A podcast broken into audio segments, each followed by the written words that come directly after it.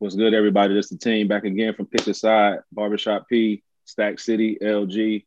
And today, my question is, fellas, man, with it being Black History, I was just wondering what everybody, you know, with all the great Black leaders and stuff that we had throughout history and present, if it was one person you could have a meeting with or a conversation with, whether you want to bring them back, whether they're still here, who would that one figure be and why? I'll go first. I'll take this one.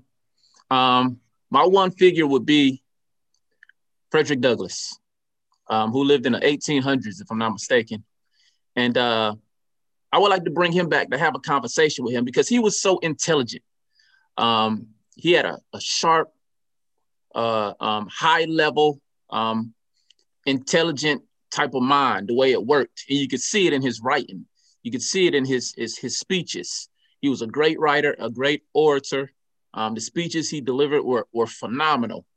Um, one, for example, um, "What to the Slave is the Fourth of July." One of the best speeches I ever heard, where he uh, he basically talked to a, a, a all white audience about why the Fourth of July and Independence Day, like why should that be important to a black person who's a slave, um, to black people who are slaves during that time, like so he had courage too.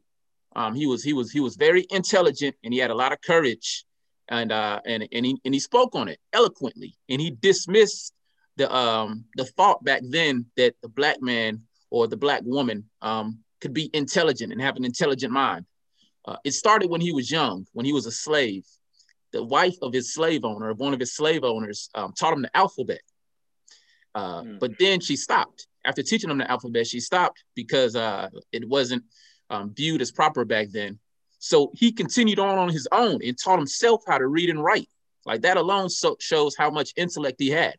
So he learned the alphabet through somebody else, took that on his own and taught himself how to read and write, and became one of the greatest writers um, and greatest orators, greatest speech givers this world has ever seen.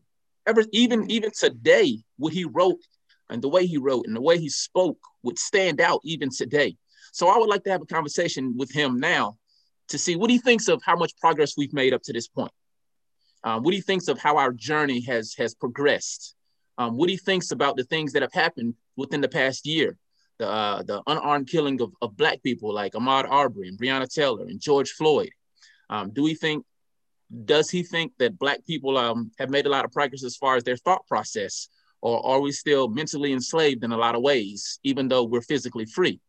So I would like to bring back Frederick Douglass just to hear his thoughts on the way things have progressed since when he was alive back in the 1800s, well over eight, well over 100 years ago, um, to now. You know, how do you feel like, um, well, what do you feel like we are, and what do you feel like we have to do to continue to progress to um, where we need to be, as far as the the, the fight and the plight of the African American here in America? That was a Great answer. Word. That was a good answer.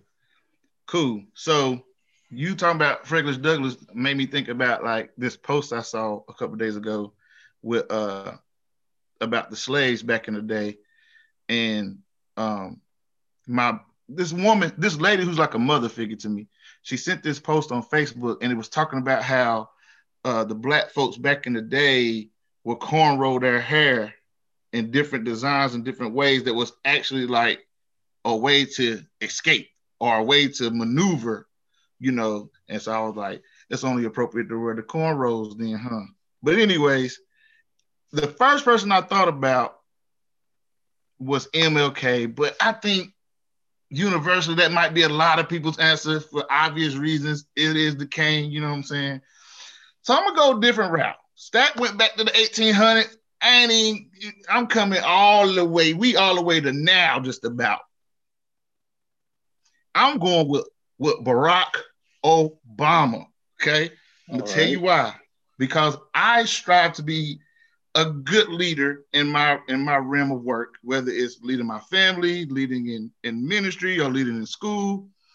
And I, I, the leaders I like to work for, some of my favorite leaders have been those ones that were leaders, but you wouldn't really know it unless you know they told you. And in other words, they were humble they were down to earth. And that's what Barack Obama was to me, right? So, like, first of all, because of people like Frederick Douglass and Rosa Parks and Harriet Tubman and Dr. Martin Luther King, he was able to become the first African American president of the United States of America. Okay. So that's so that's that, right? So then I'm like looking at Obama in his in his term as the president.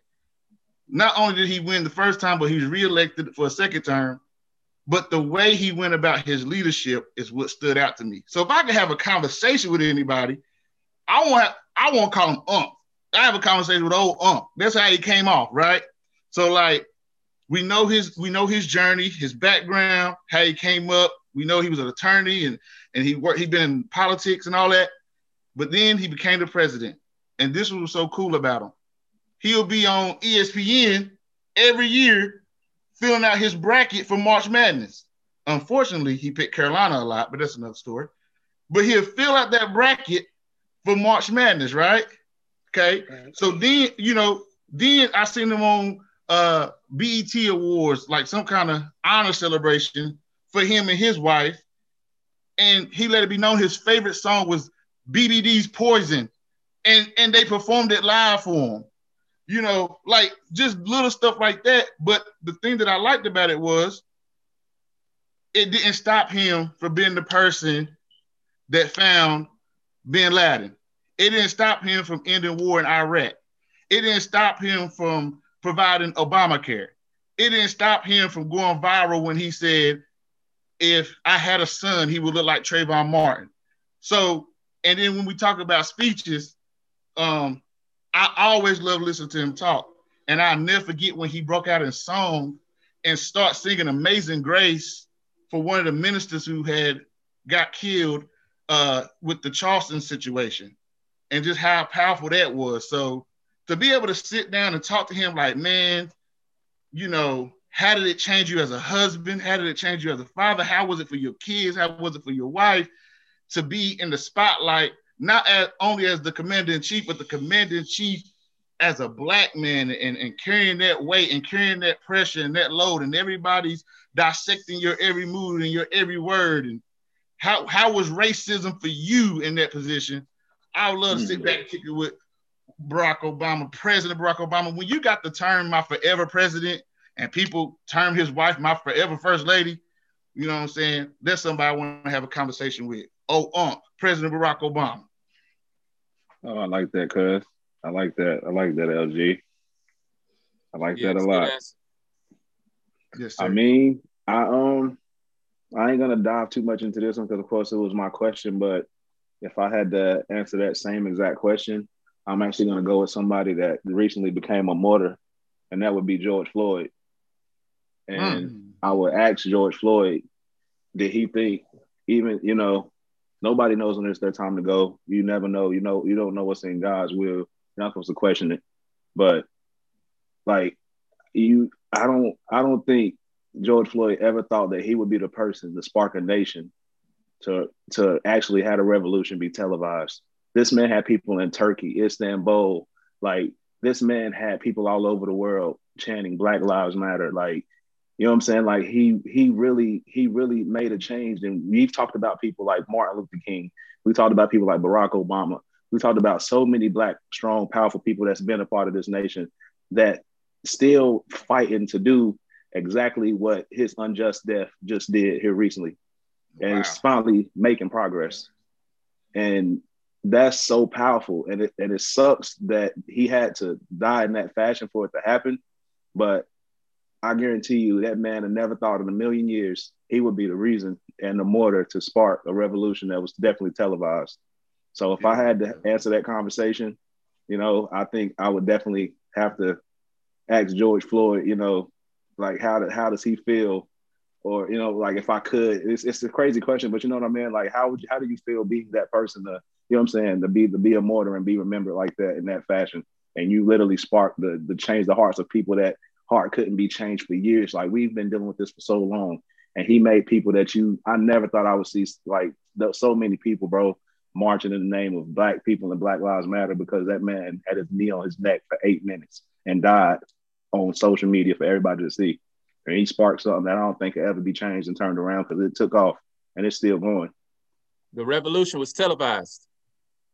Yeah, I like that. Good, good job, Pete. That's what's up. man, all right, we got to go. But, you know, Stack City, give us our sponsors, big dog. Get H- us out of here. H O O D L A M B Hoodlamb Apparel. Go look that up on IG. Go to the website, buy you a hoodie, buy you three or four, buy you some t-shirts, some hats, whatever the case may be. That's the official sponsor. Pick a side. That's the home team. They ship all over the country. With that, go ahead and close this out, P. Hey, man, pick a side. Tell us what y'all think in the comments. Yes, sir. Pick a Pick a side.